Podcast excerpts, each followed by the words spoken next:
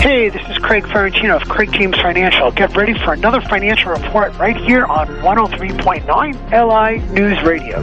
Discussions in this show are for educational purposes only. The views and opinions expressed are based on current economic and market conditions and are subject to change. Securities and advisory services offered through United Planners Financial Services, member FINRA, SIPC. Craig James Financial Services and United Planners are not affiliated. United Planners and its representatives do not offer tax or legal advice. Ladies and gentlemen, CraigJamesFinancial.com. Great info and of course logging on for all the great webinars and events uh, that come our way. That is essential. We got one later on. We'll talk about the Dow yesterday, uh, losing uh, about 112, 113 points.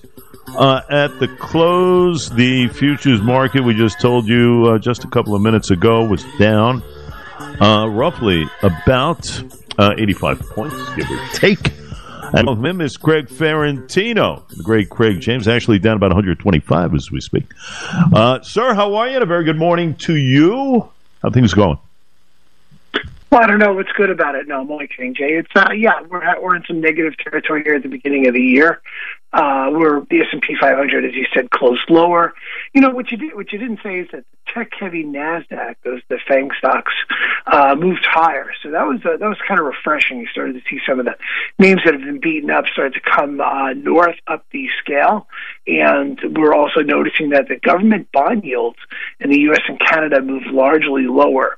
So the two-year Treasury, which is really an indicator of the Fed funds rate uh, is uh, is now at about a 4.21 percent. That's actually going lower. Uh, which is interesting because uh, we think that uh, methinks that the Fed's still wanting to raise. At least they're talking this big bluster, and uh, but the bond market is reacting differently. In November, it was a 4.71. So when you look at 4.71 versus 4.21, that's a big difference for a two-year paper, uh, which means that people are getting short-term CDs and things like that. Oh, I can get four percent. Blah, blah. Yeah, that's probably true, but uh, that's coming down. So if you if you're buying CDs, buy them now. Uh, this is well below the recent high of 4.73% in November of 2022.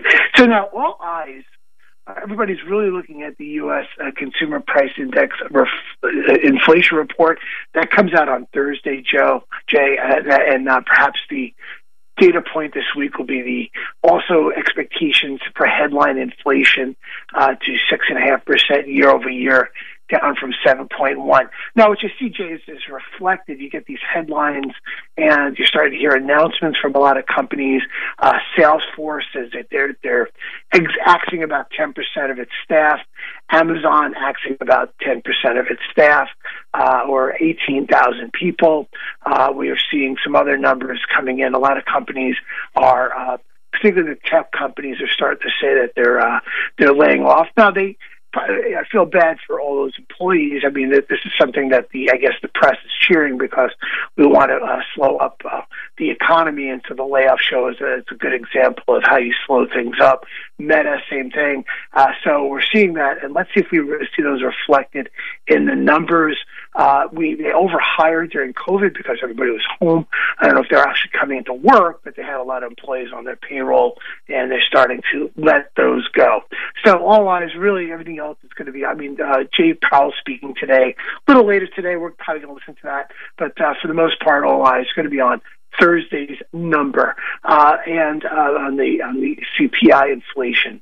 So that's we're all very very interested in that. Uh, so you know you haven't heard of Elon Musk in a few days, so things are getting quieter over there. I don't know what's going on. Usually he's he takes a lot of oxygen here on the uh, on the uh, in the news. Um, we had some analyst ratings. You know, I looked through a bunch of them. Uh, Barclays came out with an overweight rating uh, for Microsoft at $280 price target. They feel that Microsoft's been beaten up a little bit. And a firm called Rosenblatt has a buy on uh, one of your favorites, Jay, Six Flags Entertainment, uh, which includes all the parks, including one in New Jersey, one up in Massachusetts. So uh, a lot of fun over there. Um, anyway, that's what I have for today, Jay. We have our, don't forget our presentation, which is tonight, Social Security benefit options, how to take your Social Security. Not a lot of information on that. Uh, there's a lot of articles, but we'll go through a couple of scenarios and uh, we'll show you how Uh, should you live to some age, you'll be taking out, well, here's your break even point. If you take it early, do you take it late? Do you claim on a spouse? Does the spouse claim on you first? All that good stuff. And we'll talk about how Social Security works. Uh, that's tonight, 7 o'clock. To our website, craigjamesfinancial.com.